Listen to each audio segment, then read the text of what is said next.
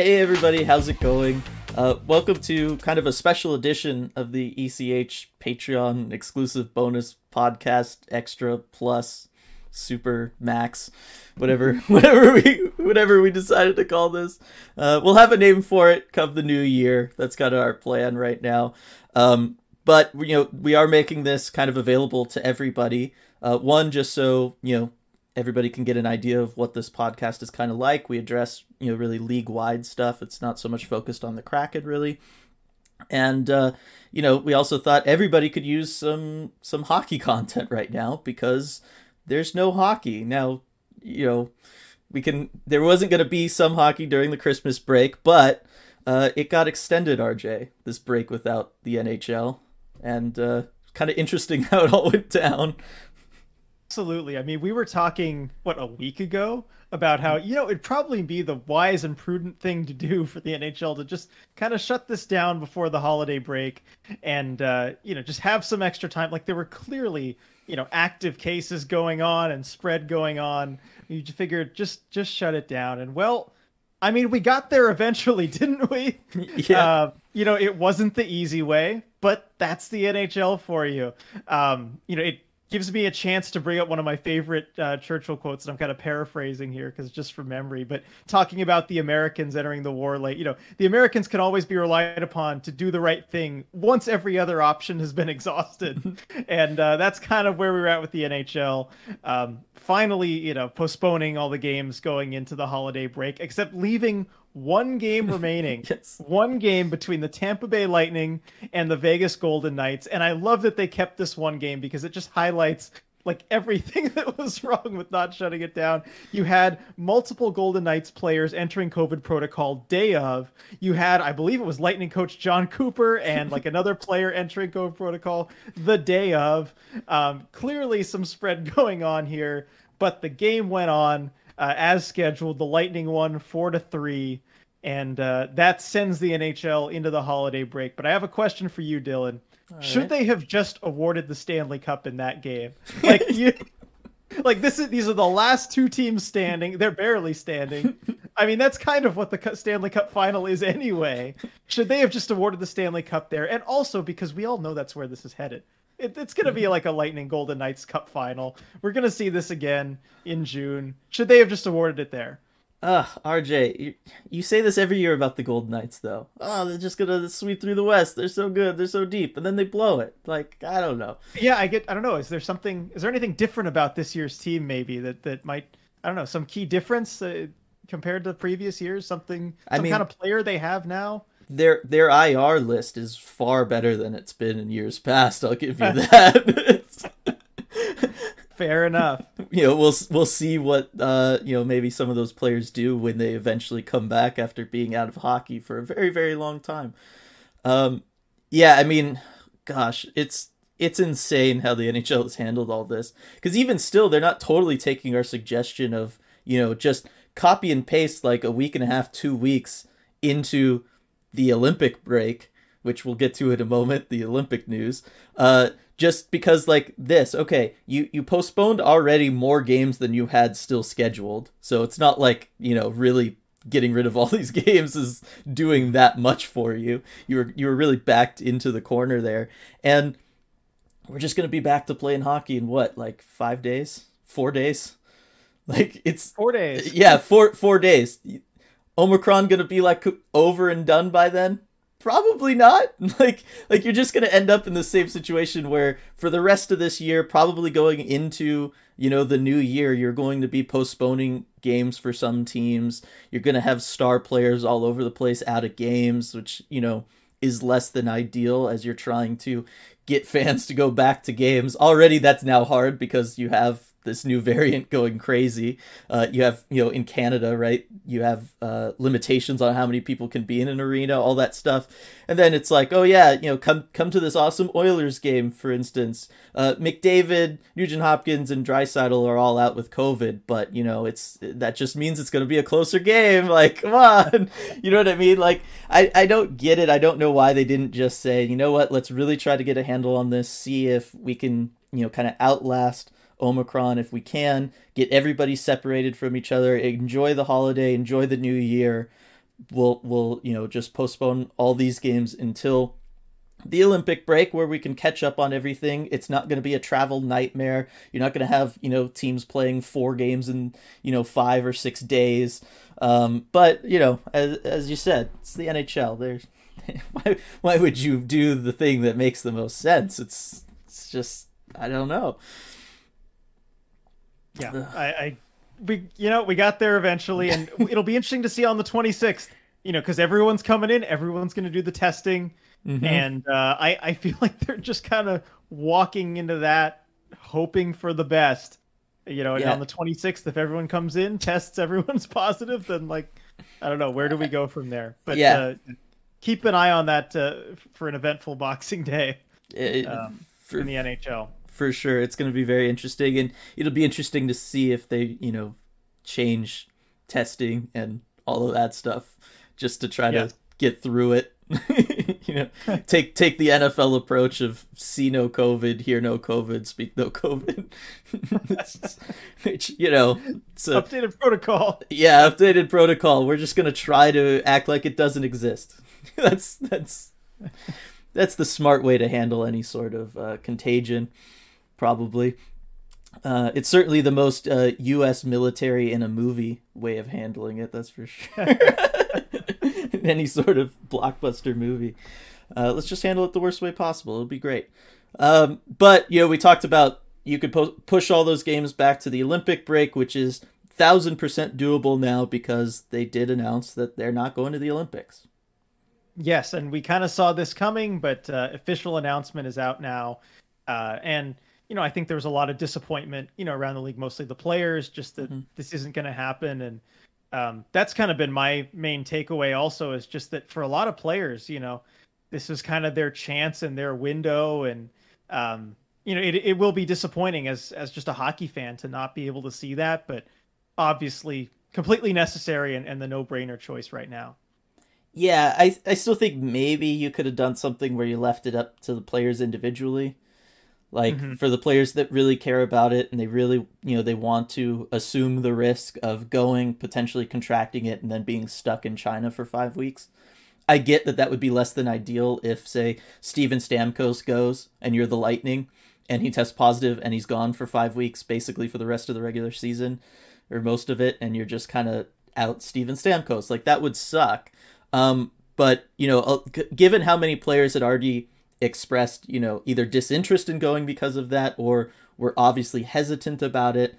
Um, I still think there was maybe room there between the league and the Players Association to leave it open for guys that, you know, maybe haven't had a chance in the past to go and this might be their last chance or bubble guys that normally wouldn't be able to make teams but because a couple people are deciding not to go, they can go or um, as we talked about, some of the teams, some of the countries that don't normally maybe have a shot, maybe if they can get all their NHLers to go, while other you know bigger countries don't get as many, maybe that evens the playing field a little, makes things interesting. Um, but at the end of the day, I mean, this is what the NHL wanted all along. They didn't want to have to send the players to the Olympics. They don't want to lose you know potential injuries to anybody. They don't want to lose them for that amount of time for something that you know ultimately doesn't help their bottom line. Yeah. And it's the cleanest solution too. I mean, you talk about having some players be able to go, you know, if they want to, and you know, well, I think that would have been good for some of the players that that wanted to go. Um, I think it also helps, given how many players that we heard from that were hesitant about that sort of thing and didn't want to go. It also takes a lot of the pressure off of them. Mm-hmm. Uh, you know, not having that. Well, are you going to go? Are you not? And then you know, because if the option's still available to them, like, oh, do you not, you know, want to play for your country enough? Mm-hmm. It just it removes all those questions, and they just don't have to deal with it, which you know is nice for any player who had any hesitation about that. Right. Do you think this is going to lead to some sort of return of the uh, World Cup? I do. I do. Not, uh, you know, maybe not next year, but I, I think certainly the NHL is going to try and get some sort of uh, best on best tournament going because one, it's a huge moneymaker, and 2 mm-hmm. there just hasn't been one in a while. Um, I, I, think there's enough appetite, especially since people were so excited over the Olympics. Mm-hmm. I think the opportunity is certainly there you know we'll need to have COVID more in the rearview mirror, obviously, before starting to plan that sort of thing. Uh, but I do think we'll we'll see something like that maybe in a couple years' time. Yeah, I, I think so too, and it'll be interesting to see what kind of formats they go with this time around. Obviously, yeah. got got a little creative last time with things. Uh, it it would be interesting. Uh, but that's that's kind of it for league news. Obviously, not much going on this mm-hmm. week with all the postponements, with the holiday break. Um, but we thought it was a good opportunity for us because we've been so focused on the Kraken, trying to do our best to cover them. Really, you know, break. We've been doing the post games after every game, breaking down each game. That you know kind of keeps us from watching things around the league. Um, kind of you know focusing day even on the off days, right? You're there at every practice. You're there doing all that stuff. It it it takes time away from looking at the league as a whole. And so you know one of the things we do on this Patreon exclusive podcast is kind of that's our opportunity to look at stuff and and look around the league and talk about the big stories and stuff of the past week but we haven't had an opportunity really to just look at how this year is going who's yep. who's doing well who's maybe you know disappointing a little like the kraken if there's anybody that's in that same boat um, who the statistical leaders are. Uh, I you know briefly glanced at them. Uh, you know, I'll keep my eye on them kind of throughout, and there's certainly been some surprising things this year. So surprising names in certain categories. So um, I think this is the perfect opportunity while the league is on pause for us to look at the league as a whole and kind of you know just just give some thoughts about what we're seeing. So RJ, let's let's just start with standings. I think that's probably the mm-hmm. safest, easiest place to start. We can talk about that. Let's let's kind of go division by division. Um, you know, the entire world seems to always want to go east to west on these sorts of things, only because you know league offices are always on the East Coast. Uh, it's where all the important people live for some reason. I don't know why. Um, but we'll we'll go ahead and follow suit just because it's easy, and that way we can also build up to the Pacific Division, our home division. It'll be fun. So we'll start with the Atlantic Division, RJ. Uh, anything stand out to you when you kind of look at the standings for the Atlantic Division? Um, I guess the first thing that stands out to me is Detroit being as high mm-hmm. up as they are. Um, yeah they talked about wanting to be a little more competitive this year, and it's it's a kind of a longer term rebuild. But they've had some younger guys, uh, you know, like Lucas Raymond that have stepped up, and uh, yeah, I mean, sitting in that in that four spot right now, you know, fifth as far as points percentage. But um, I think we all kind of expected them to be toward the bottom of the standings uh, when the season started, and they've they've been a surprise. How about you? Yeah, Detroit is is kind of the obvious one. Buffalo not being last I think also mm-hmm. is something that you know kind of stands out to me. Um, I really thought Ottawa was was going to be better this year. I thought they were going to kind of be able to kind of take a step forward, similar to what Detroit's doing, where it was kind of like, okay, there is a light at the end of the tunnel, you know, for us. We've been going through the rebuild, um, so a little surprised by you know Ottawa.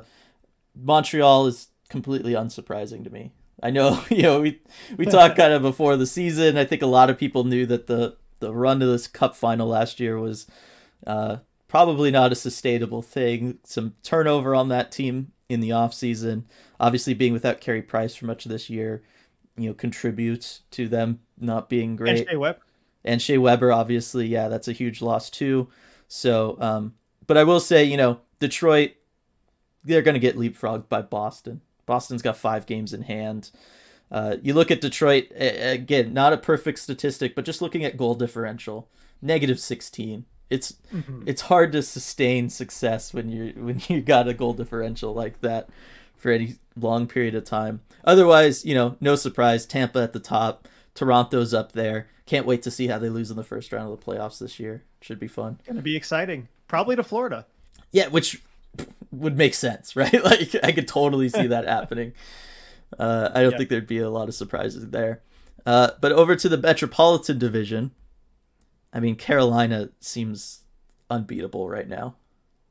They really do, and you know they've just been playing really well, and you know even going back to kind of the last couple seasons, just the way that they and they play, you know, in a fun manner too. I just mm-hmm. I love watching how they play, especially their power play. So much puck and player movement, it's great. Um, but yeah, it's going to be really hard to to take them down. I mean, um, let's see, 741 save percentage. That is that is tops in the NHL. Um, points Yeah, I mean, percentage. what, what more can Yeah, points percentage? What did I say? save percentage. I'm like, that's that's a pretty terrible save percentage, RJ. Oh, okay. Yeah, holiday break getting yeah, all. yeah, no, no, but yeah, it's it's incredible what they're doing. I don't see, you know, given the the formatting for the playoffs, like this team is going to be in the Eastern Conference Final. Like, Sure, it would, sure feels that way. it would be very hard. I know Washington is keeping pace with them from a points per you know standpoint and stuff, and and even you know again looking at goals goal differential, they're kind of there with Carolina. Uh, it's obvious that this is kind of a two team division. I know the Rangers are there. We'll get to them in a second, but um, I just don't think Washington's quite got the team Carolina does. They don't have the depth, and I I certainly don't think come playoff hockey time they'd be able to to keep up with Carolina. But speaking of the Rangers, you know, they felt like they were a playoff team. Obviously, at the end of last season, they're in a playoff spot now, but I don't know. Yeah, I, I feel like they're more so he- where they are just because of the division they play in rather than because this team is, you know, this legitimate. hmm I mean, you know, last season they were one of those teams that you know the points, you know, didn't show. They were better than what the points showed. It felt like, um, Mhm. and now maybe it's kind of the other way around this season. um, you know, these things average out, whether it's over the course of a couple seasons or, or what have you. Um, but yeah, the the Rangers, you know, have an impressive record, but um, I don't know. You, you sense some kind of cracks beneath the surface there. Yeah, I mean, I got to think most of this is just Shesterkin. Like, Although they have been without him for the last little while. Yeah, they have been, but I, I still feel like I mean he's been so lights out when he's in. Like he is just absolutely unbeatable. Probably playing the best of any goaltender around right now, or at least when, when he was in. Uh, so I think that that helped them. But yeah, I mean they are getting some production from guys that in the past have disappointed, and and then you know anytime you get uh, guys like uh, Chris Kreider, eighteen goals, like go figure. that, that helps, I guess. Oh, for sure. Uh, otherwise, I mean, rest of the division, not too many surprises, except for I guess the Islanders down at the bottom. But even they've kind of got reasons for that. Yeah, they do. I mean, when you start the season off on such a long road trip and, you know, with the COVID issues as well, it's just been so difficult on them. Uh, I mean, it's it's about as rough of a start as you can have circumstantially, you know, th- th- maybe that we've ever seen. Mhm. Um, I don't know. Do you think that they are going to turn it around? I mean, they've done a little bit better recently, but they're, you know, still haven't gotten into that maybe longer winning streak that we maybe thought we'd see to have them get back in it. the The one thing that concerns me, and we know how good they are come playoff time, and and come that kind of grind it out. We're gonna wear you out in a playoff series, all that kind of stuff. Uh, we're gonna make sure to target all your broken ribs all the time. but it's the one thing that that that makes me pause, even though they have you know three, four, five games in hand on some of the other teams in their division. Where the goals gonna come from? Like they're just not scoring, and I don't see really anything on this roster that's gonna completely change that around compared to years previously. Right? Like yes, guys are kind of in a slump on this team right now, but at the same time, they lost Jordan Eberle to the Kraken. They didn't replace him with anybody. Like that was just, you know, a 20 plus goal scorer out of your lineup just disappears. You don't you don't have anybody to fill that spot. Um I, I just think it's one of those teams where they're kind of top heavy. You know who's going to do the damage. You can then play matchups on that. Control Barzal as much as you can. Uh, get guys like Brock Nelson out of the way. Like like you know how to play the Islanders and I feel like they're not doing anything, and and I don't know that they have the roster to kind of, you know, play around that. And I, And I- what would hurt you with them in the past was also just the depth scoring that they Mhm. had, where it wasn't always the case that you. I mean, you could try and take out the top guys, but you'd have guys lower in the lineup that would step up. I mean, even those grinding lines that would Mhm. score sometimes, and it, it just hasn't been the case. I mean, you've got certain guys like you know Anthony Beauvillier, only four goals. You know, Yeah. through 24 games, you you, you want to see that be better. Um, you know, Barzal's still generating plenty of offense, but you know, five goals. Mhm. Um, you know, Oliver Wahlstrom, you know, has has done well to step up, but like, how much can you really ask of you know, 21 year old winger there? yeah, Um, yeah, the, the goals just have to start coming from some of those guys that are that are maybe a little bit snake bitten or or just kind of maybe having to be relied upon too much for offense. yeah. I mean, what happened to Josh Bailey, man? I know, right? There was uh, there was talk of the Kraken taking him instead of uh, Eberle. What? Know, what a smokescreen that was. Yeah, I was gonna say. I I don't know. We didn't put much stock into that when it when it No. was happening. All right, so moving on to the Western Conference, a little bit more familiar territory for us. Looking at the Central Division, Minnesota. Did did I not say that cutting the dead weight of Parise and Suter, buying out those contracts, was going to work out beautifully for this team, or what? I mean, you did say that. We'll see when they actually have to face the cap implications next season. Uh, they're not really fully paying for it at the moment.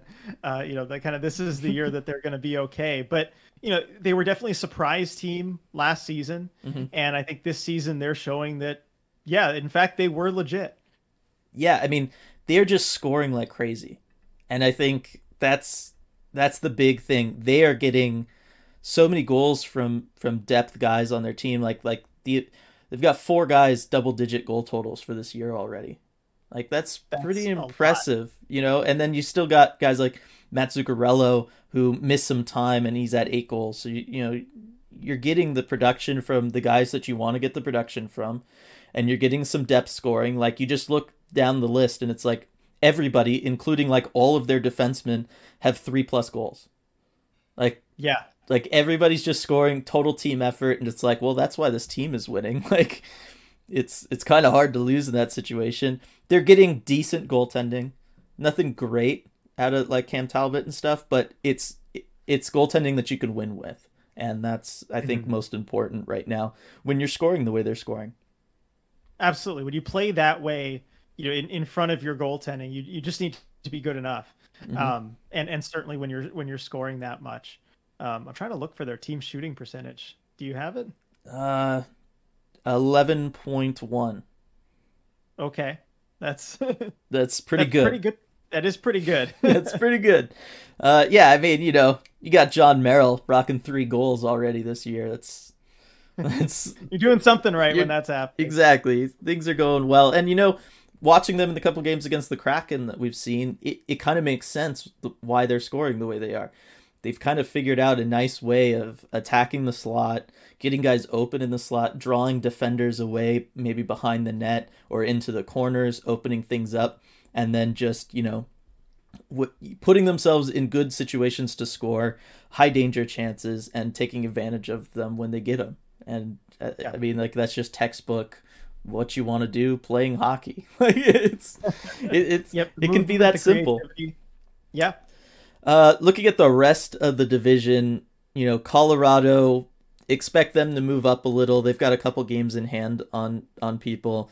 That team probably still going to end up tops on the division. Probably end Yeah, up in the think so. Western Conference Final. You got to think once everybody comes back healthy. Obviously, play a long time without MacKinnon. Makar's been on COVID. Like they've been hit by things. Um, that being said, Nazem Kadri's just holding down the fort, being awesome this year. Go figure. Has. Yeah, I mean, I like that scoring output. Like, I, I I certainly didn't see that coming, but he has absolutely stepped up with other guys out.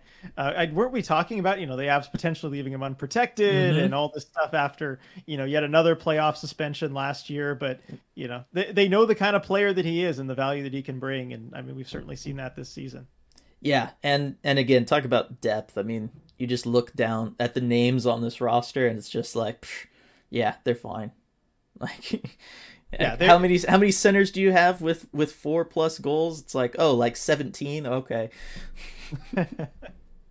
yeah, it, definitely one of those you know sleeping giants that we've seen, and we'll get to that a little bit later with you know Vegas and the Pacific, where Mhm. not the hottest start, but so much talent, you know that they're they're going to be just fine. yeah, and uh Arizona already six wins. RJ, fourteen points. I mean, that's that's pretty impressive for them. Like they're Given that they doing? roster, absolutely. Loui Eriksson carrying the carrying the team, driving the bus. Yeah, I mean, a lot. What has been funny is a lot of those guys, a lot of those contract dumps on that team. Like they they are feeling it. It's it's kind of funny uh, to watch. They're motivated. they really are. Uh, and you know, only minus fifty three goal differential. That's it. It's, Mhm. it's pretty solid. Uh, Winnipeg, you consider them kind of a disappointment so far? Um, I suppose so. I you know they this is kind of what they do though as we've talked about in previous podcasts Yeah. you know they're never all that impressive at this point in the regular season you know they kind of turn it on later in the season and then you know look a little better than they did early on um but yeah I, I think they'll be all right there's enough talent there you know to turn it around but with the coaching change and everything with um paul maurice being out you know we'll see what kind of changes they uh they decide to turn to for the rest of the season Yeah. Uh, the bottom line takeaway from the Central Division is like, wow, what a mediocre division. Like everybody is going to be slightly above 500 at the end of the year.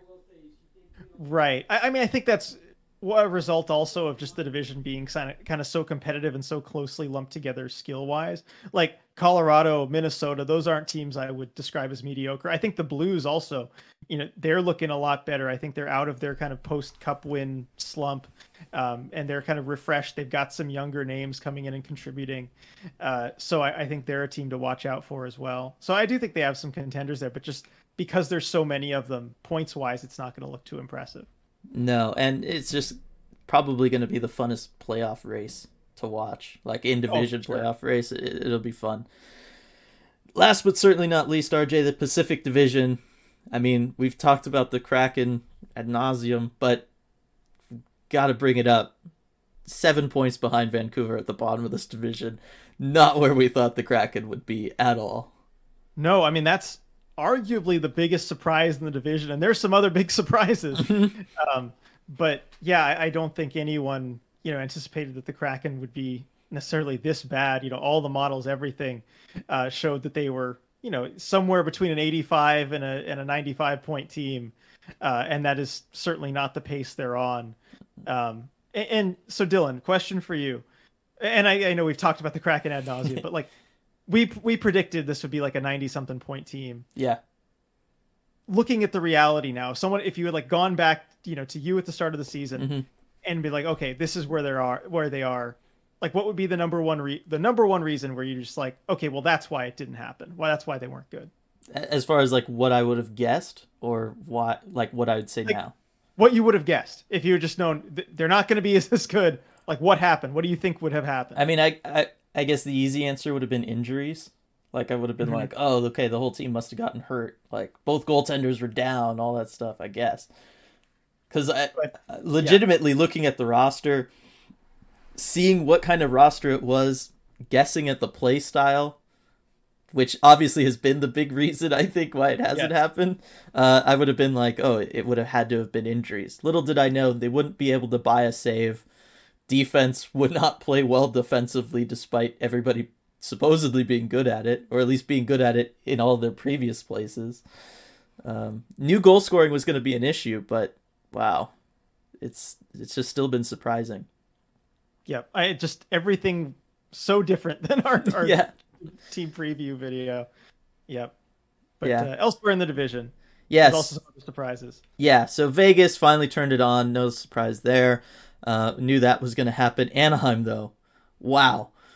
I mean, we both had had them to finish last in the division.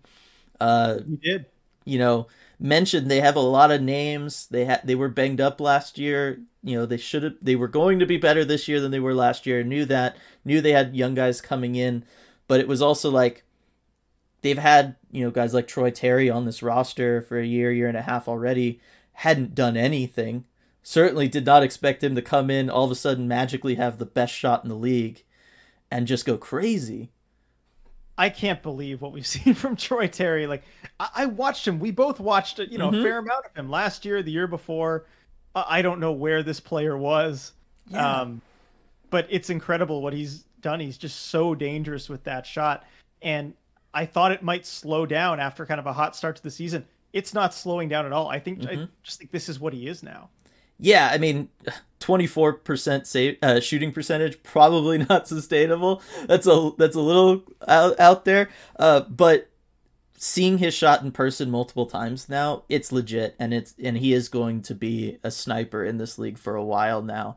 It it, it is. It's just kind of crazy. Twenty four. Usually you see some hint of it beforehand.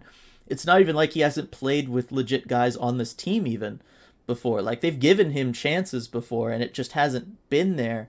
Um, but you know, it it's obviously clicking now. Figured it out. good for him. Good for the Ducks, I guess. Uh, not happy that it's in the division, but you know what? What are you gonna do? Zegras, though, being the Zegras that everybody kind of predicted all along, that's not a surprise. But then you know you look at their next two uh, high scores tied at 21 points. Sonny Milano and Ryan Getzlaf, just like we predicted, right? They'd be yeah. great assets to this Ducks team. Go figure. Yep, Getzlaf finding the fountain of youth, mm-hmm. giving him his game back, not his hair back, but his game back. Mm-hmm. Um, and uh, Sonny Milano. I mean, he was kind of banged up last season. We, we were talking about him as a potential expansion draft pick. He was exposed. Yeah. Um, and then, yeah, I, I think you know, it, it, helps having some line mates as well who are playing better now. Yes. Uh, but wow, but another guy who just kind of came out of nowhere. Yeah, uh, developed great chemistry with Trevor Zegras, and uh, and yes. that's obviously helped. And you know, Sonny Milano, it's easy now with hindsight can look back. Not the greatest of developmental situations for who he was, the style of player he was, and you know the coaching that they had in Columbus at the time. Uh, you could see why maybe he would be more of a late bloomer now, figuring things out in a different system with different players. Uh, but it'll be interesting, you know, is this going to be just like a, you know, Chris Kunitz, Pascal Dupuis playing with Sidney Crosby type thing, where they have fantastic chemistry with this absolute great player, and that's kind of really what's driving it? Or is this just kind of the Sonny Milano that, you know, showed he was a super skilled player, you know, way back in the day going into his draft class. Uh, it'll be interesting to see. But uh, at the end of the day, Ducks teams have always been built around depth on defense, and this year that's showing up as everybody's healthy. Yep, it, it makes a big difference, doesn't it? Yeah, just just a little. And then uh, you know you lose John Gibson, but Anthony Stolarz of all people, what's a very similar kind of path to what like Jack Campbell. Some of these guys, mm-hmm. right? They just top prospect type people flame out where they were originally, kind of disappear for a year or two, pop back up as a as a backup somewhere else, and magically they found their game at 28 years old. just yeah, and I like Anthony Stolarz too. I mean, he's he's always had the size. He's always mm-hmm. kind of had that you know big goalie frame, and his underlying numbers too in the AHL have been good. Um, he's someone I looked at, you know, again as potential expansion draft pick for the Kraken out of Anaheim, and I'm like, you know, all the numbers here suggest that he's ready for at least an NHL backup role, maybe someone who could even be part of a tandem. And, uh, you know, he's played kind of according to that so far. So, I mean, great start for him. Yeah, I, I just remember trying to them trying to force it in in Philadelphia with him. Yes, and it just was never going to work. Now, he, again, kind of like with Sonny Milano, easy to look back and just be like, well, no one was ever going to work in Philadelphia as a goaltender. Uh, so you know, maybe that had something to do with it. But it is it is always interesting some of those some of those top goalie prospects how you know just because they're kind of they're labeled a bust and and the team has to move on from them at some point doesn't mean that they can't pop up a few years later and make things happen. Calgary, you were you were far more on the Calgary train than I was coming into this season, and uh, boy, were you right. Although you know, the depth of scoring on this team is a little surprising. Yeah, you know, never doubt Daryl Sutter. Never, never doubt a Daryl Sutter team. They will find ways to score as much as they need to when they mm-hmm. need to, um, even if it's from guys like Andrew Mangiapane. Yeah, or Milan Lucic, seven goals. Go figure. Lucic and Sutter, man, it worked it worked for one season in LA. Yep. Oh, it's it's kind of wild. I mean, it's it, they have some depth of scoring. Like I said, it is it's coming from some surprising guys at unsustainable rates. Um, but at the same time, uh, yeah, I'm I'm back on board with you. You just can't doubt can't doubt Sutter and and what he can get out of goaltenders. I mean, 931 team save percentage is pretty remarkable, and it doesn't seem like that's going to go away anytime soon either. No, I mean it would look unsustainable on the surface, but you look at his history with teams, and it's really just that they play a certain way defensively to support mm-hmm. their goalies. You obviously need the goaltender to step up and, and you know do his part of that, uh, but with that defensive structure that you know Eddie Daryl Sutter team is going to have, it gives the goalies every opportunity to do that, and more often than not, they step up. Exactly. Edmonton doing their thing. Um, I I don't know that there's a contender yet, though. Like no, the, I, it's just I don't I don't see it.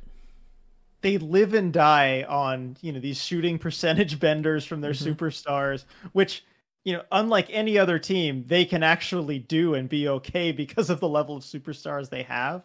Uh, but it's a team that certainly, you know, over the last couple weeks with these this losing streak they've been on, have showed that you know they're not a kind of a fundamentally sound built team, um, and they're very volatile. But you know, sometimes that can get you success in the playoffs, you know, over a short sample size. But I don't know, they just there's too many weaknesses there still. Yeah, I mean, I can't believe Zach Hyman didn't come in and just fix all of their problems. Like, I yeah, thought, that was the only issue, right? I thought that's I thought that's what you know was gonna happen. Um, they had they got rings in the room now. Duncan Keith, what's what's going on? I don't get it. Uh, yeah, no this this team looks exactly like we'd expect they would. It's unbelievable looking at their cap friendly page, like just where certain uh, dollars are allocated uh, as far as return on those dollars is is kind of crazy. But It's funny because I remember looking at the Oilers cap friendly page.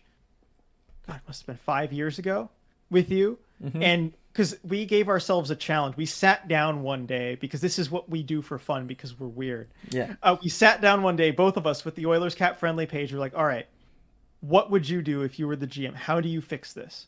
And just go step by step. How do you fix Mm-hmm. this? And I think we both came to the agreement that there were just so many bad contracts on the books.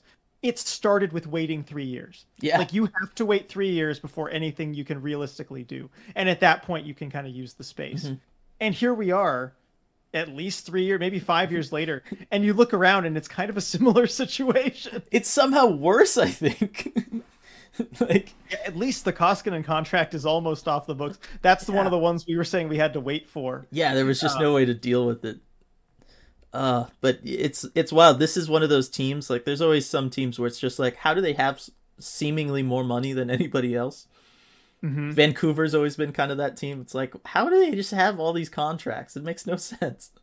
Um, and Edmonton is kind of that way now, and, and is certainly going to be that way moving forward for the next little bit. And it's just they're going to go as far as Draisaitl and McDavid can drag the rest of the team to some respect. And you know, I love guys like Ryan Nugent Hopkins. They have other good players. Don't get me wrong. Darnell Nurse is really good, um, but the depth is not there. I just don't see anything about this team that's going to lead to playoff success. Goaltending. I mean, what you're just going to keep? How long are you going to ride Mike Smith as your best goaltender? Phillies 50. I guess so. Keep it going. Get him on the TB12 diet. Get get him going. Yep. Um, I really think their best chance at winning a cup with this core is just that Stuart Skinner comes in and just gets really hot for Mm-hmm. Yeah. you know a month. yeah, but I, I even that I don't know that it's sustainable. We've seen No, very. you don't want to. You don't want to build your No, no, no. on that. Uh, I just mean like I don't even know that he could get hot for long enough. Like we've seen such up and down play from him. Even it's just goaltending. I never. I know. I never rule anything out. But That's true. That's true. And um, I guess just to kind of finish it up, we talked a lot about Vancouver last week on the on the podcast, given all their changes. Um, I don't know how sustainable it's going to be long term for the, the rest of this regular season, and um, you know they still they they got a little bit of a hole to dig themselves out of. Um, San Jose and LA though, play, you know, punch it above their weight. Seems like. yeah, they are. I mean, the Kings are are doing better than I thought. I remember you were more on kind of on the Kings Mm-hmm. train than I was, uh, and it's impressive despite because they've had some absences. Really, I mean, Quinton Byfield. You know that was a huge bummer for them losing him. You know, right at the start of the season. Yeah, They haven't even had him to contribute. Uh, and how about Jonathan Quick? He's back. He's totally back. Who definitely the thing I did not see coming, more so than anything else in the NHL, I think, would be Jonathan Quick coming in 930 save percentage. And with an 18 game sample size, it's not like oh he played two games and then hurt himself again. Like it's Yep. it's it's he's actually getting that done, and that's that's crazy for them. I mean, good for them. But yes, a lot of the reason I was high on the Kings this year when a lot of other people weren't was around the young guys coming in and giving them this like influx of skill and depth and all of this stuff and and that actually hasn't really been the reason for their success this year so i was completely wrong about why they'd be successful uh, despite the fact that they are you know kind of as successful as I thought they'd be. I think I had them finishing maybe fourth in the division, you know, kind of with Calgary fourth, fifth, or Vancouver. I mean, right. Um, yeah, it's it's been interesting. That being said, you know some of the young guys are still in there getting some stuff done. But yeah, Byfield's whenever he gets back, he's going to be a huge boost for them. Yeah, it could be the thing that kind of pushes them over the top as far as you know maybe stealing a wild card spot. Absolutely, they just need to hang in there, you know, till the uh, kind of that home stretch to get Byfield back, and then, um, you know that that should be their ticket. Uh, as for the Sharks, I want to talk about them real quick mm-hmm. because I can I can cling to being exactly right about them here. They're doing exactly what I thought they would. They are on pace to finish ninth or tenth in the West, one of the top non-playoff spots, the worst place to be. Mm-hmm. Uh, they are definitely much improved over last season, but not nearly as improved enough to go to the playoffs. No. So, yeah, they're in the worst spot, and uh, yeah, just remain in denial and doing the worst thing for the organization. Yep, it's uh, it's crazy what uh, getting some saves will do to a team. That's all it's been. that's, that's, all it's been. It's pretty remarkable. Uh, Credit you know, James Reimer.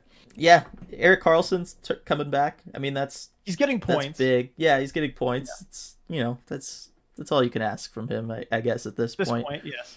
Um, yeah, it's it's just one of those things. Uh, really, the thing to look for is just continue to develop the young guys, get them going, and and at some point you just got to make a call on Hertl Meyer, figure out what what the long term plan is. That's going to be a difficult decision. We'll we'll see at the trade deadline what they do. Yeah, because uh, you know, talk about contracts for several more years, weighing a team down.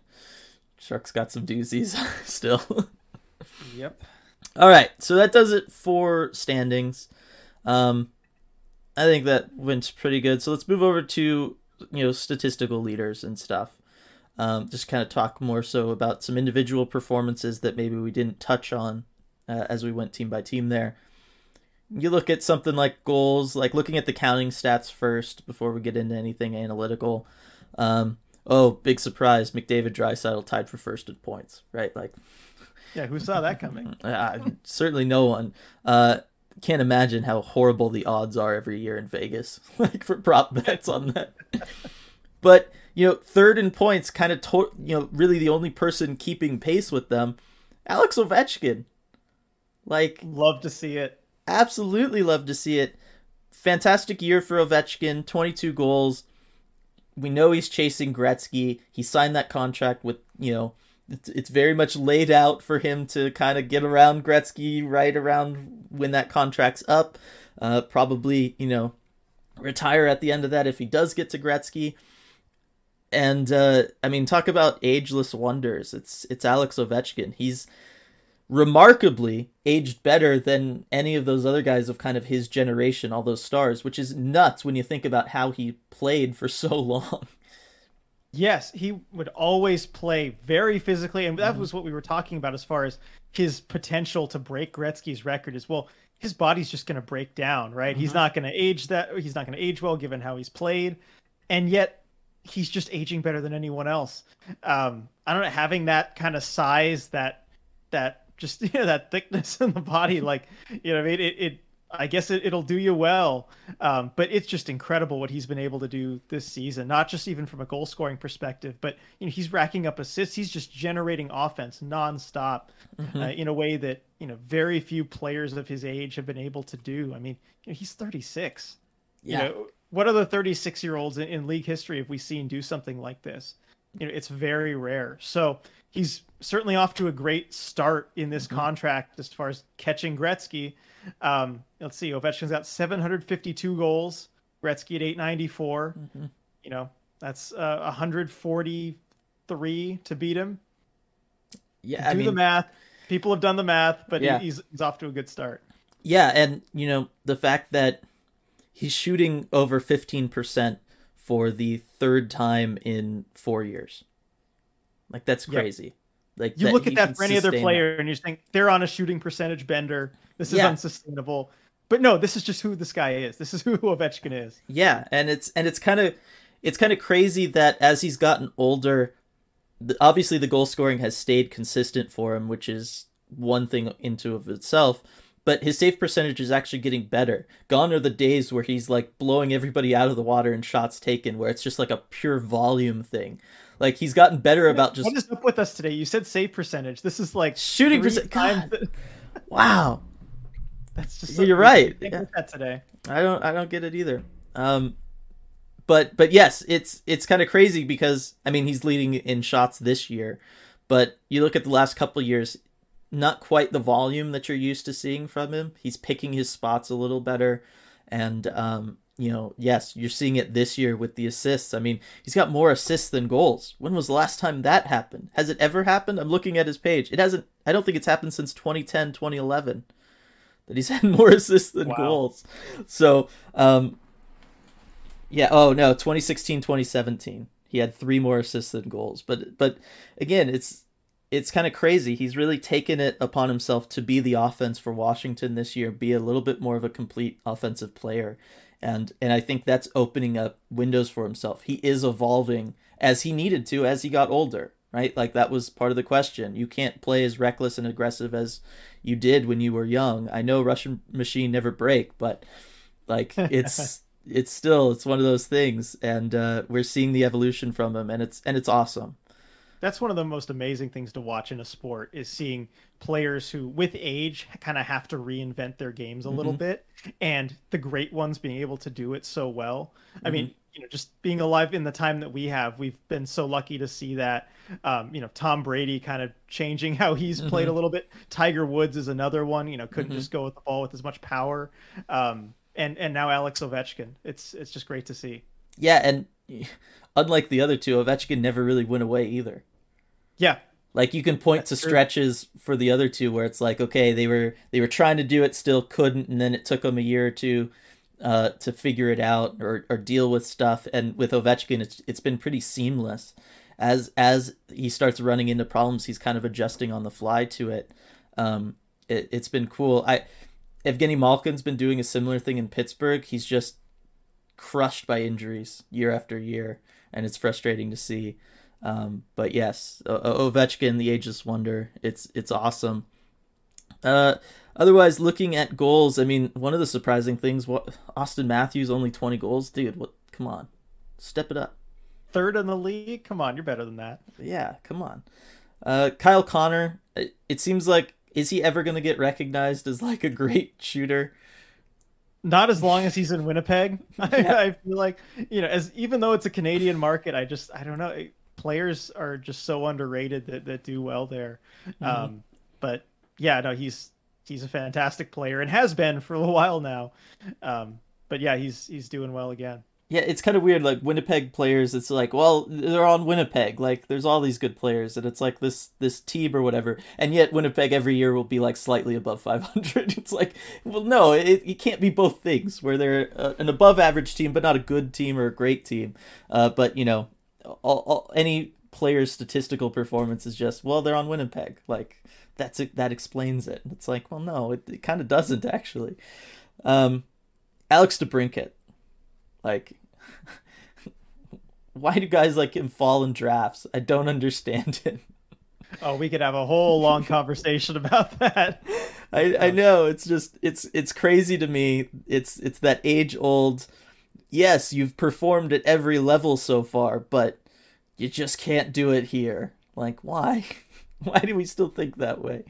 Especially as the league has moved away, you know, moved towards being faster and uh, you know less physical in some ways.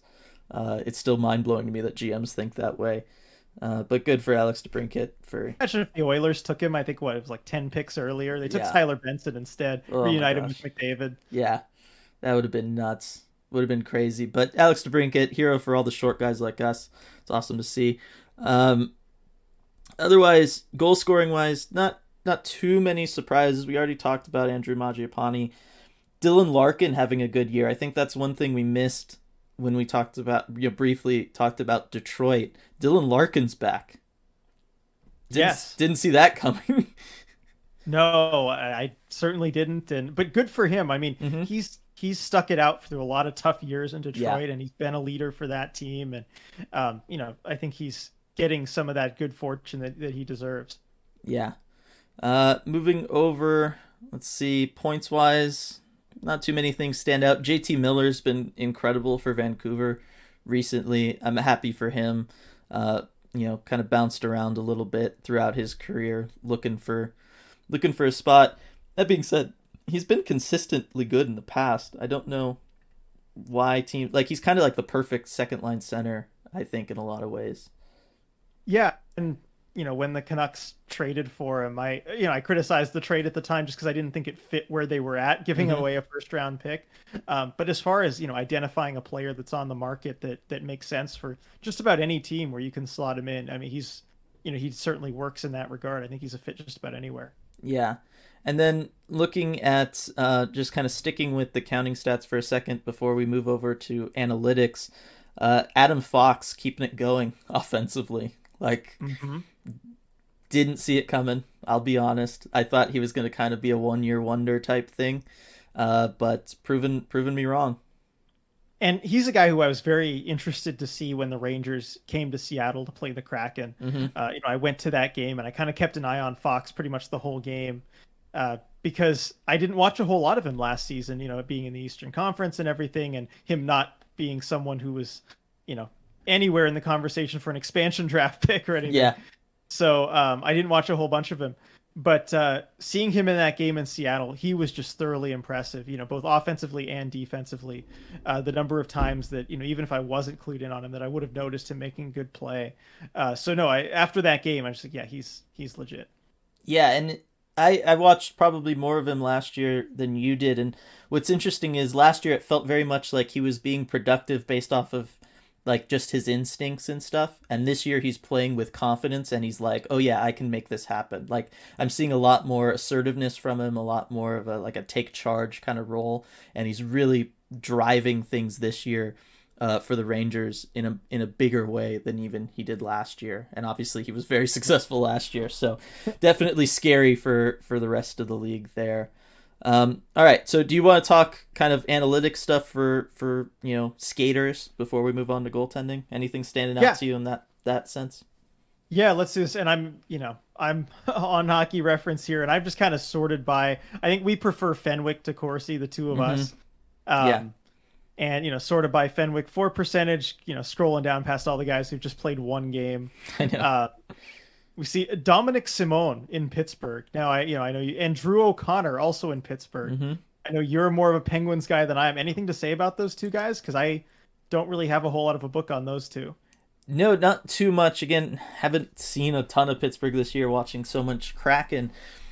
Pittsburgh, in a lot of ways, like that whole team is kind of surprising to the upside. A lot of their depth guys, a lot of that stuff hasn't totally led to the team success that you would maybe think when you have like all these guys playing well above kind of their expectations mm-hmm. and, and career levels.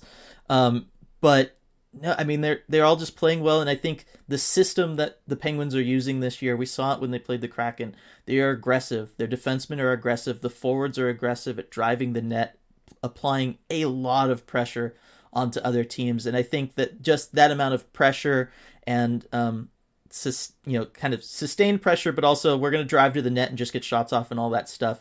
It it helps pad those advanced stats a little bit.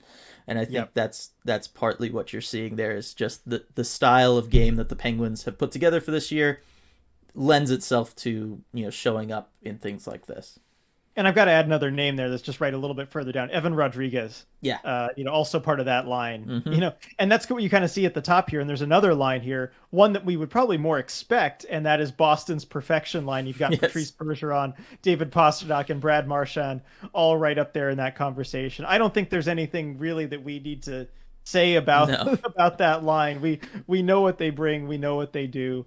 Um, you know, it's just that simple. If you've watched them play uh, you know, it, it, shouldn't be a surprise to you. Um, yeah, exactly. So let's see. Moving on, should should we look at like worst Fenwick For percentage? Yeah, we could do that. Um, uh, I'm just seeing if there's any any names that really stand out where you'd think they'd be better. Um, mm, not not too many. It's usual suspects, guys. Hey, there's, there's Ryan Reaves. Yeah, yeah, but you know that's not as that that's not no, it's not role. a surprise. Yeah, uh, um, uh, kind of a lot of Rangers actually, as you start looking at it. Yeah, weirdly enough, I mean they're you know they've got a good record, but uh, Again, some some of those guys maybe not maybe not sustainable there. That's for sure. All right, so I love this one. I'm gonna sort by offensive zone starts. Barkley See who, who's who's the most sheltered guys. Yeah, um, so looking at we've got Scott Perunovich in St. Louis, but that's not too interesting. Top guys here that have played more than 15 games: Sonny Milano and Trevor Zegras. yeah, and you know it it makes sense. Obviously, if you're the Ducks and you have young center like Trevor Zegras, you want to put him in the best position to succeed when he doesn't have to be your top guy, right? Getzlaf is still there and and producing at at a very high level still, so you can you can put him still in the in the situations where you need maybe someone a little bit more defensively responsible, all that stuff. But it's this is this is what ideally you want to do when you have a young potential star center is ease them into things, get them comfortable, uh, build up confidence, all that stuff. I will say the difference between Zegras, the first game against the Kraken that we saw, and then this most recent game, he is back checking a lot more. He is playing a lot more defensively. Uh, I think that is something that we'll continue to see from him as the season goes on, and maybe you'll see this offensive zone uh, start number come down a little bit just as he gets more comfortable. The game starts slowing down, all of that stuff. But this is just a luxury the Ducks have of being able to send him out there in those spots and not have to force things on him too quick. And that's kind of similar to what I thought we'd see from Quinton Byfield in Los Angeles this year too. Ease him in as a third line center because you've you've got Kopitar and you've got um, my guy that they signed. Basically Phillip Danault. Phillip Danault, you know, he can take he can handle everything defensively. Kopitar, obviously one of the best two way centers, you know, really probably of all time at this point, you could start saying. Like he's he's one of the greats. Um and, and so Byfield you can just kind of throw out there in offensive situations, build confidence, get him used to the league. So I think this shows, you know, yes, the Ducks are sheltering Zegras, but it's because they can't afford to. And one more guy I want to throw out here because he was up here last season too. Uh, Elias Pettersson. Mm-hmm. Yeah, and he's a little bit older than you know than a Zegras type, and I don't know. Is is that still kind of the way that, that you would deploy him? He's he's very creative offensively, like a Zegras. You know, is is that the right usage? Do you think? Yeah, I mean, we haven't seen a ton of the two way stuff from him, uh, really ever. uh, he is offensively minded, and I do think that you want to do that certainly this year as you're looking to really get him going again after the last little bit where things have been in flux for him. Hasn't been great, hasn't been as good as at least we know he can be, or as we've seen him be, as we expect him to be. So I, I think that that is probably smart on Vancouver's um, you know point of view don't totally have the ability to shelter him in the same way the ducks do with zegras um, but i i get it it makes sense to me Yeah, no, I I understand it too, and that's yeah, it's a at least his numbers now are good with that sheltering because last season, I mean, he'd have some of the worst you know Mhm. Fenwick numbers you'd see in the league despite that. So you know, at least he's turned it around there. Um, I want to go to one thing that I noticed. So even strength time on ice. This isn't really too analytical. It's just you know another counting stat. But I found something interesting. Um, sorting by most even strength time on ice, you've got the usual suspects. Of, you know Thomas Chabot, Darnell Nurse, Zach Werenski up top. Um, but looking at number ten on the list, Jake Bean Mhm. in Columbus. yeah i mean we saw it when the kraken played columbus. They are using jake bean. They are making the most of him. Obviously we talked about him a lot leading into the expansion draft. He kind of seemed like the pick from carolina before obviously ron francis went with um, morgan geekie which has worked out pretty well uh, i'd say. But we knew jake bean was just a victim of carolina's incredible depth on along the blue line like he he had well earned this kind of you know uh, ability to show what he can do at the NHL level and get a lot of ice time. And so getting it here in Columbus, um, I'm not too surprised that in Columbus, I mean, they don't have an insanely deep blue line like they need. no, him. they don't. Yeah, and certainly going through kind of the mini rebuild. I don't know what you want to call it, but you know, kind of reshuffling of things uh, in Columbus. They've they've leaned on him heavily, and I, I think looking back at that pick, you know, you really just couldn't go wrong between either of the two. So, um, yeah, that's that's kind of the story with Jake Bean. Um, let's see. Uh, what other stats to look at? Um, oh yeah, do they have shooting percentage on here? On ice shooting percentage. Let's take a look at that. Mikko Rantanen, number one with 18.6 on ice shooting percentage. You got also JT Compher and Gabriel Landeskog in two at three. Um, but that's a line where you think maybe maybe not that high is sustainable, but you've got some reason, uh, you know, why it might be that high. Exactly. I think of of anything where you're looking at, hey, is this sustainable? It's like, okay, yeah, it's probably sustainable for Ovechkin not far behind, and and it's probably sustainable for that group because it's what do you do defending it? Like you can't defend it. Yep, you've got other Colorado. You've got Nazem Kadri and Nichushkin there. yeah, you know, right up in the list, and then of, course Ovechkin, Stamkos, Riley Sheahan. Yeah, I mean uh, it's it's actually not surprising if you think about it with Riley Sheahan watching him in Seattle, like I, I, I believe it. The way they've been getting the most out of their bottom two lines really a lot of the season. Yeah, for sure. Um, let's see. How much stock do you, I'm just kidding. How much stock do you put into takeaways and giveaways? Not a ton. I mean, maybe at the end of a year when you're looking at the absolute largest sample size. Mm-hmm. But uh, I, I also think that's one of those things that you know, you're your line mates and the team around you can play a big part in. oh, for sure, for sure. Yeah, I'm just seeing some of the takeaway names: Pietrangelo, Weegar, Stone, Nylander. Um, it makes it the giveaways. Seeing Brent Burns at number two on the giveaways list makes me oh, maybe there's something to this. Yeah, maybe just a little. All right. Um, yeah, that's what we got for the skaters. Yeah, so moving on to goalies, looking at the you know kind of traditional stuff, save percentage, goals against average. Freddie Andersen, big part of why Carolina's doing what they can do. Obviously, playing behind that blue line, playing behind that team, the defensive system that they have, you could almost plug in anybody and they're going to be successful. But Freddie Andersen, a little bit of a fire under him after everything that happened in Toronto, and um, playing extremely well for Carolina, and I don't see any reason for it to stop anytime soon. No, I don't either, except for the fact he was just put on the COVID list. But Uh, yeah, once he gets back. Um, Who isn't on yeah. the COVID list? okay, fair enough. Fair enough. yeah, as long as the league's still going. Um, yeah, no, he's been fantastic for Carolina, and he's been a big part of you know their success. You just needed a goalie who was going to come in and, and provide that stability and, and you know even be as impressive as he have. You know, when you get a goal, a team that that's it's. Thank you. When you get a team that's that mm-hmm. good in front of a goalie and the goalie playing at the top of his game, you get the Hurricanes, who were at the top points points percentage. Got it yes. in the league. Uh, yeah, it's just it's been a great fit. Yeah, uh, and I, I just don't see any reason for it to for it to stop or, or slow down as the season yep. goes on. Uh, we talked a little. Even stumbling as I got close to the points percentage thing. Just get a sentence out, and I just I fall apart. Uh, yes, and now we are actually talking about save percentage. I'm sure we'll both okay. start calling it shooting percentage for some reason.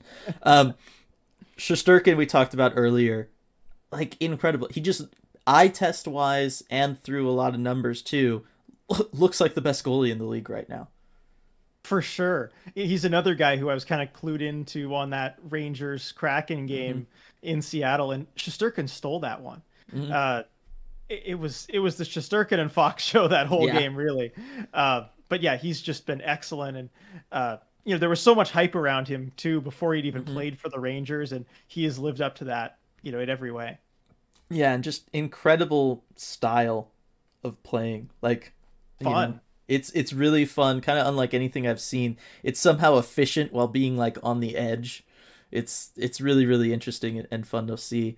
Uh, interesting guy, kind of high on the list for both of these. Tristan Jarry. and it's like it just feels like again maybe benefiting from this Penguins aggressive style this year. Um, not having to see a bunch of shots, and the shots he's seeing are kind of you know easy, quick from the perimeter a little more so as teams are just trying to get something going, trying to penetrate the blue line. Um, but it's it's it's also it's it's a Pittsburgh goalie. You know, we'll we'll see what you do in April May.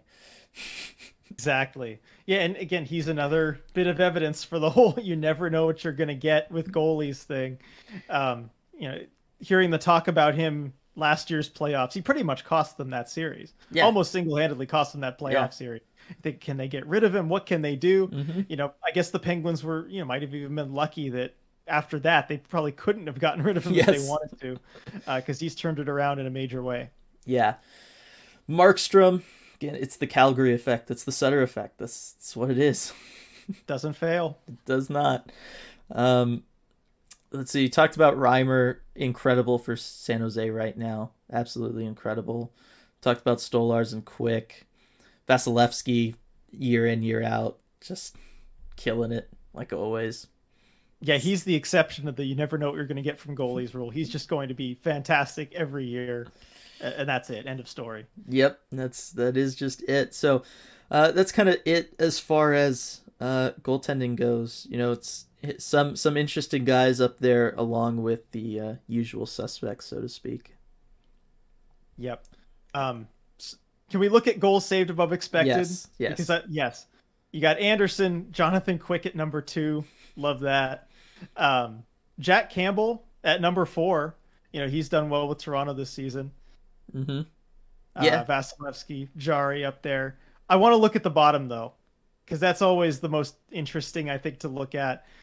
And I'm sorry we've got to mention this, but far and away the lowest goal saved above expected, almost double the second guy. So Philip Grubauer Yeah, minus 20 goals uh, goals saved above expected. Uh, Carter Hutton at number two with minus 10.3, almost double. it's Uh, it's incredible. Like I I didn't know it was possible to kind of be that bad. Like but but it's there and again watching these Kraken games, it's understandable. Right, you see it every game. I mean, we've we've watched every Kraken game, every Yeah. minute of every Kraken game. Because it's It makes sense. yeah, he's getting hit with the double whammy of poor defense that's allowing high danger chances and other teams to be put in really good positions to score, and they are because of the poor defense, and leaky goalie just not making saves you should be making. And that's kind of why it's double anybody else, is because it's the only one where you have both negatives coming together into this like perfect package for bad goaltending right now, and uh, it's just unfortunate that it's Philip Grubauer. But uh, talk about a fall from grace from last year. It's it's insane. For sure. And I mean, you know, you might want to blame the defense alone, but you look at even like the Arizona goalies, Carter Hart, uh, Carter Carter Hutton, sorry, Mhm. and uh, Karel Vejmelka. Combine them at their minus 17. You know, they're kind of up there, and that's about as bad of a defensive team in front of you as you can have.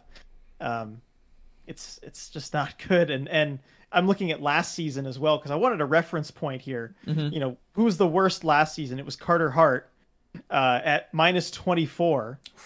Grubauer's almost there. I know. And talking, he's only played 23 games. It's it's nuts. Um, Yep. Others, you know, real quick, another surprise kind of down at the bottom. Spencer Knight. hmm That's surprising to me, especially considering the team playing in front of him. It is, and but you know you can always point to just being a younger goalie. What is he still 20? Yeah. 21 now. Yeah. Either way, either way, you know you can have some bumps in the road for young goalies. We've seen it before plenty of times. I mean, heck, it was just impressive that he was even at the NHL level at age 20 playing playoff games. Mhm. You know, most goalies can't do that. Um, but yeah, I think he was sent down even to uh, Charlotte because the uh, the Kraken and uh, the Florida Panthers share an AHL affiliate, the Charlotte Checkers. And I remember seeing a notification from them the other day, like Spencer Knight makes his Charlotte Checkers debut tonight. Like, wait, what's going on? Yeah. Like what? Um, But I guess that would explain it. Yeah, and then someone else kind of struggling, you know, whether you're looking at advanced stats or traditional stats, Robin Lehner. Not a Mhm. great year for Robin Lehner. Vegas has turned it around, but um, Lehner Lehner's still struggling there, and it's it's kind of one of those where where you can see why watching the Vegas Knights games that we've seen. Um, the defense does put the goalie in rough situations at times. Like it is the goalie's job to be the last line of defense. Like that's kind of their style of play is yeah, go ahead make an athletic save for us. Like that's that's your job. And that worked great for someone like Flower, but you know, seeing not so quite for for someone with the style of a Robin Lehner. Yeah, and you can kind of see that defensive style of hey, make an athletic save for us in the difference between you know his save percentage of you know 904, 905, which mm-hmm. Yeah, you, that's lower than you'd want to see, but he's still saved you know four and a half goals above expected. So when you take you know the shot difficulty into account, uh, you know it makes the numbers look a little bit better. But he certainly hasn't been up to you know his standard and what everyone's kind of expected from him this season. You know, thankfully for him, the team in front of him has just been so good yeah. that it hasn't even mattered. I mean, they're at the top of the Pacific Division now, despite you know not really getting the goaltending that they've wanted to get. So that's another reason I just think Vegas seems like such a contender for the Stanley Cup is if they can just get the goaltending figured out, even with the goaltending as bad as it's been, having just about all your key players injured at some point during the season, yes. not even having your future number one center in the lineup for a single game, and you're still like cruising to the top of the Pacific. Mm-hmm. I mean, you know, there there's just so many more gears this team has that they can hit. Yeah, it's it's going to be interesting, but uh, you know, again, we'll see come playoff time because it's they they have officially entered that territory of until you do it I'm gonna be skeptical, and that's just the way it is. Like they haven't earned, they haven't earned my, you know, just yeah, they're they're amazing and they're gonna get it done this year. Like you, you got to see it. They've they've entered Sharks territory. They've entered they've entered the Penguins after like 2011 territory, uh, where it was just like uh, you gotta you gotta do it. You know they point. can do it, but until they show you. Yeah. Uh, so let's let's go ahead and finish off this podcast with uh, let's just do like a, a prediction for the finals and, and who we think, based on what we've seen so far this year, is going to win the Stanley Cup. Okay? So, finals, who do you got? Who do you think's going to make the Stanley Cup final? And uh, who do you think's going to win it? All right, for the finals, I have uh, I have the final that the NHL kind of played right before the shutdown. I was serious about that. I was dead serious. Uh, Tampa Vegas. You know, Tampa they're kind of the opposite where until you show me something that shows me you can't get it done mm-hmm. i have to believe that you will as far as getting to the final you know they're the defending two-time stanley cup champions there doesn't seem like there's any kind of a hangover there uh, and they just keep getting contributions from new younger guys in the lineup too they just seem to have this prospect pool that can endlessly replenish guys that they've mm-hmm. uh, been missing or had to ship out so tampa in the east and uh, Vegas in the West. I've talked enough about them. I, yeah. Know, everyone listening should know why I think uh, they're going to make the Cup final, and I think they're going to win. Okay, bold bold prediction. In the East, it is tempting to go with Tampa, but I'm going to go Carolina because okay. I think this year they don't have to face the Florida teams on the on, on their way to you know going deep into the playoffs. I think this is the the most depth of scoring we've seen from them you know, of this kind of era for the Hurricanes, and I think that's going to be the ultimate difference for them uh, is having having that scoring when they when they kind of need it. Um, having a very high team shooting percentage, maybe too high. Uh, we'll see.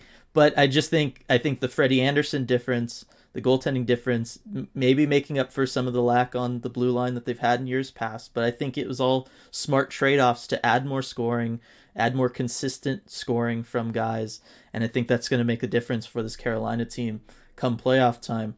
is going to get hot just like he did for the uh, for the Canadiens last year. It's going to be the difference just to just to drive Montreal insane. I think it's going to be awesome.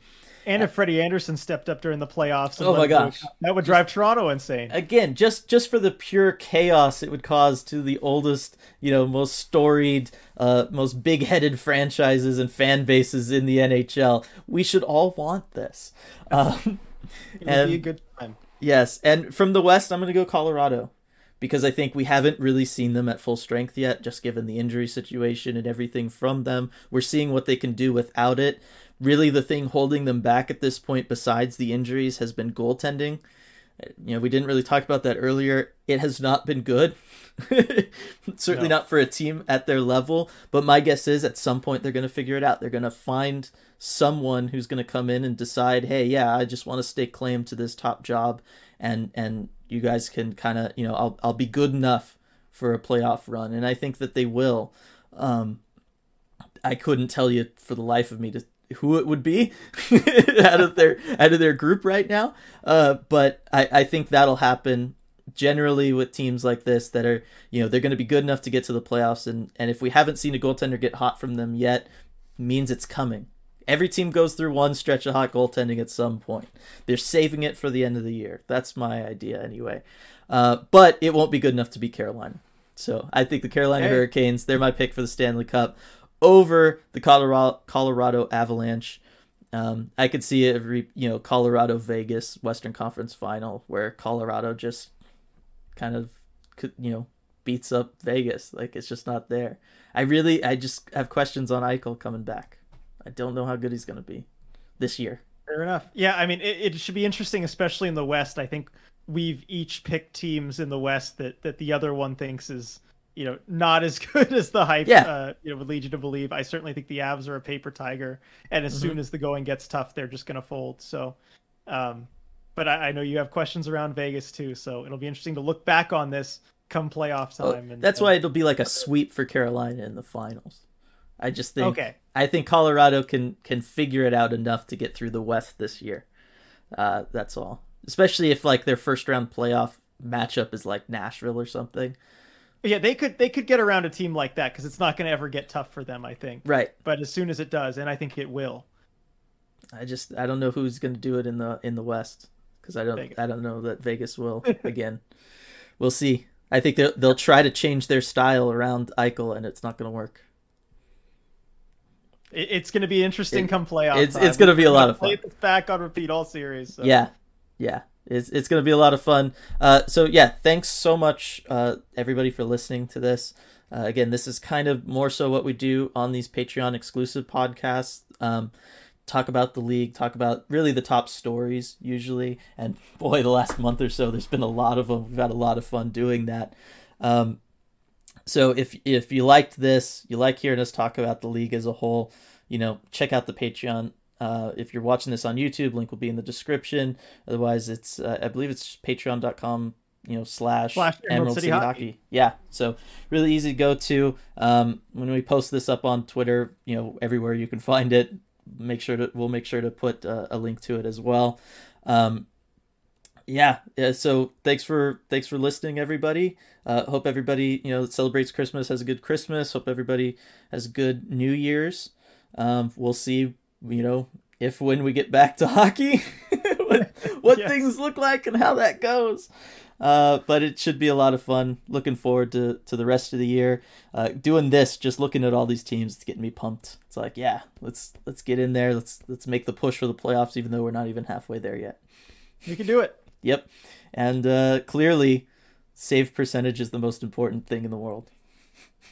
Hundred percent. That is the game of goaltending. Is the game of hockey. That's it. It- apparently so. All right, everybody. Thanks for listening so much. We will see you all next time.